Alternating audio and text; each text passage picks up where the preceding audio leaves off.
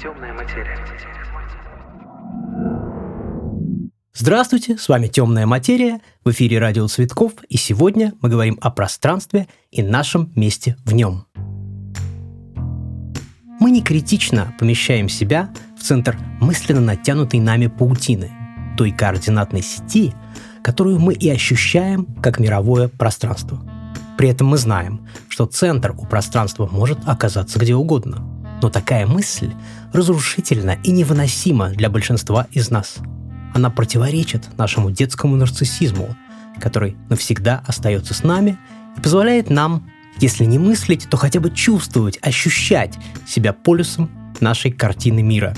В утопическом идеале нам хочется, чтобы наше тело стало бесконечным, как само пространство, и мы смогли бы чувствовать вообще все, что происходит. Замечено и подсчитано, что мы чаще моргаем в хаотичном городе с кривыми улицами. Городское пространство постоянно тестирует нас. Современные урбанисты учли, что уличные фасады формируют настроение и рассчитали алгоритм желательных эмоций пешехода. Вычислили разницу между женскими и мужскими маршрутами – поняли, что украшать строение и строить украшения – это не одно и то же. Нашу историю можно рассказать как историю изменений телесного опыта в городах разных эпох. Возникновение научной физиологии подталкивало рациональную планировку Вашингтона. Появление лондонского метро зарифмовано с новым переживанием телесного ритма – Осман изменил Париж, а Мозес изменил Нью-Йорк, ставший в итоге урбанистическим манифестом отсутствия общей судьбы и декларации прав каждого на отличие.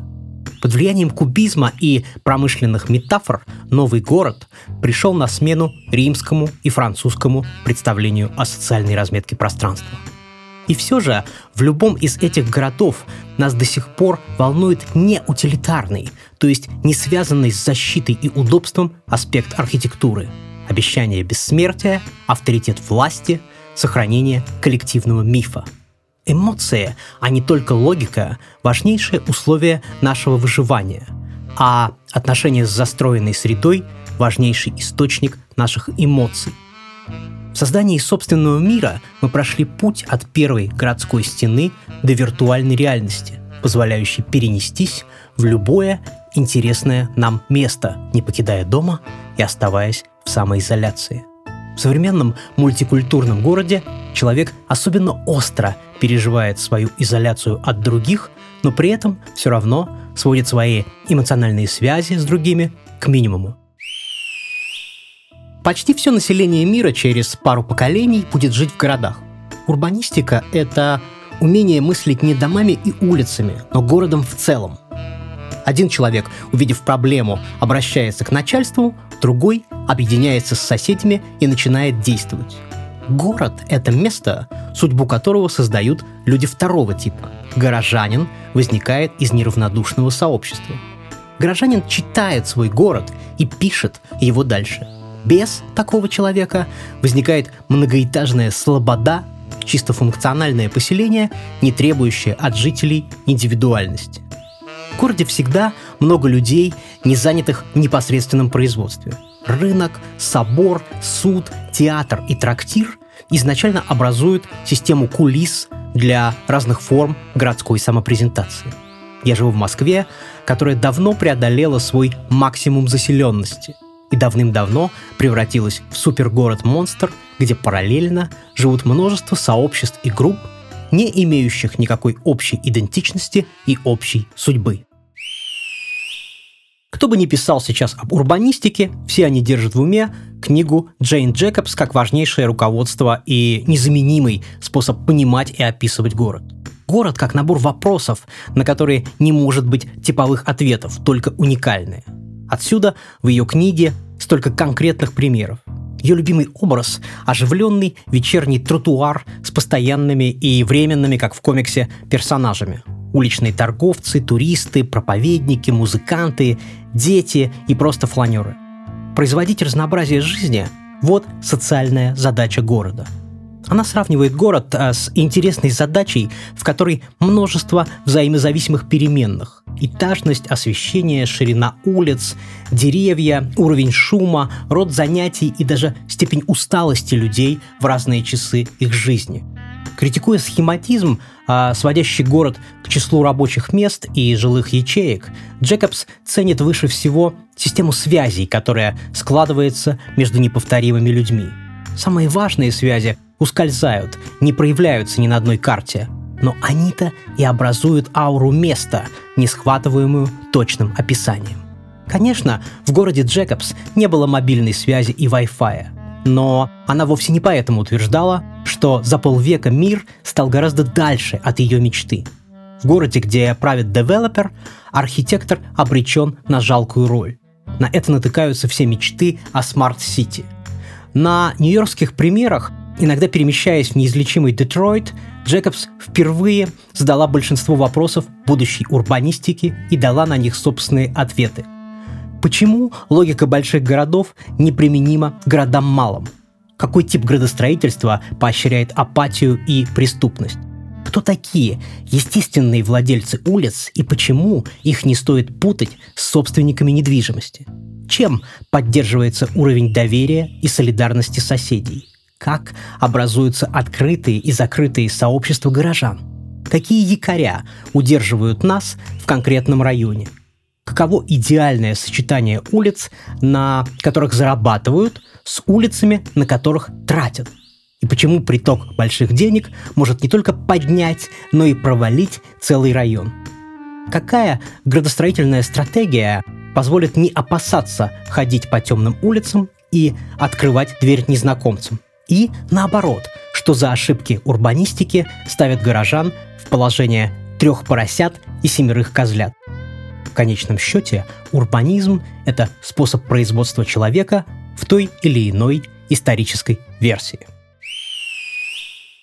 Другими важными для меня сталкерами пространства всегда были ситуационисты с их психогеографией – Город ситуационистов с кварталами сладкого страха, площадями оптических иллюзий, монументами финансовых разочарований и проспектами свободной любви.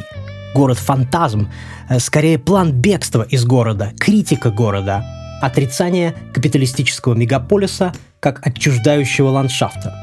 Проектирование ситуационистского пространства – способ маскировки, куртуазный отказ, поиск дыры в заборе пространственных символов – конструирование ситуаций, где конструируется непосредственно выход из заявленной ситуации. Видеть могильную плиту чьей-то несостоявшейся страсти в каждом тротуарном камне. Чувствовать, как шевелится асфальт, открывая дорогу более чем реальным призракам революции. В каждой рекламной букве найти убитый благородный знак.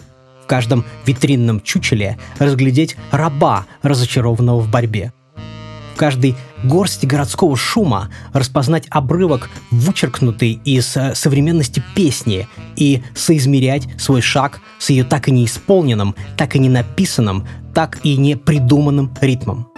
Паломничество по улицам, выстланным надгробиями желаний, между созданий гравитационного ада под колесом финансовой доминации – Ситуационисты научили такому видению американского анархиста Хакимбея с его партизанской теорией временных и постоянных автономных зон. А самих ситуационистов научил этому способу видеть пространство Анри Лефевр, задающий предельный вопрос.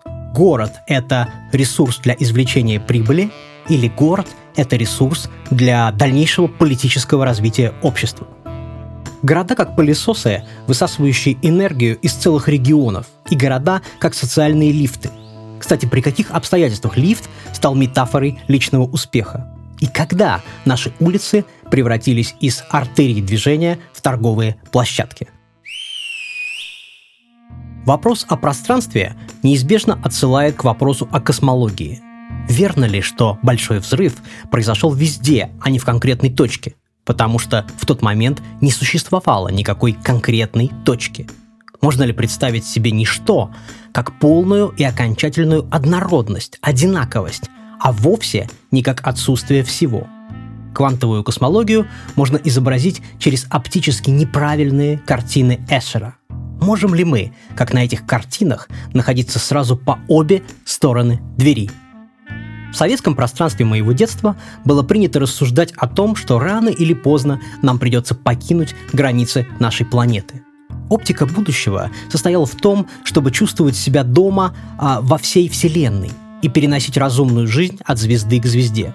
Нас готовили смотреть на мир с орбиты, то есть воспринимать человечество как единую команду исследователей.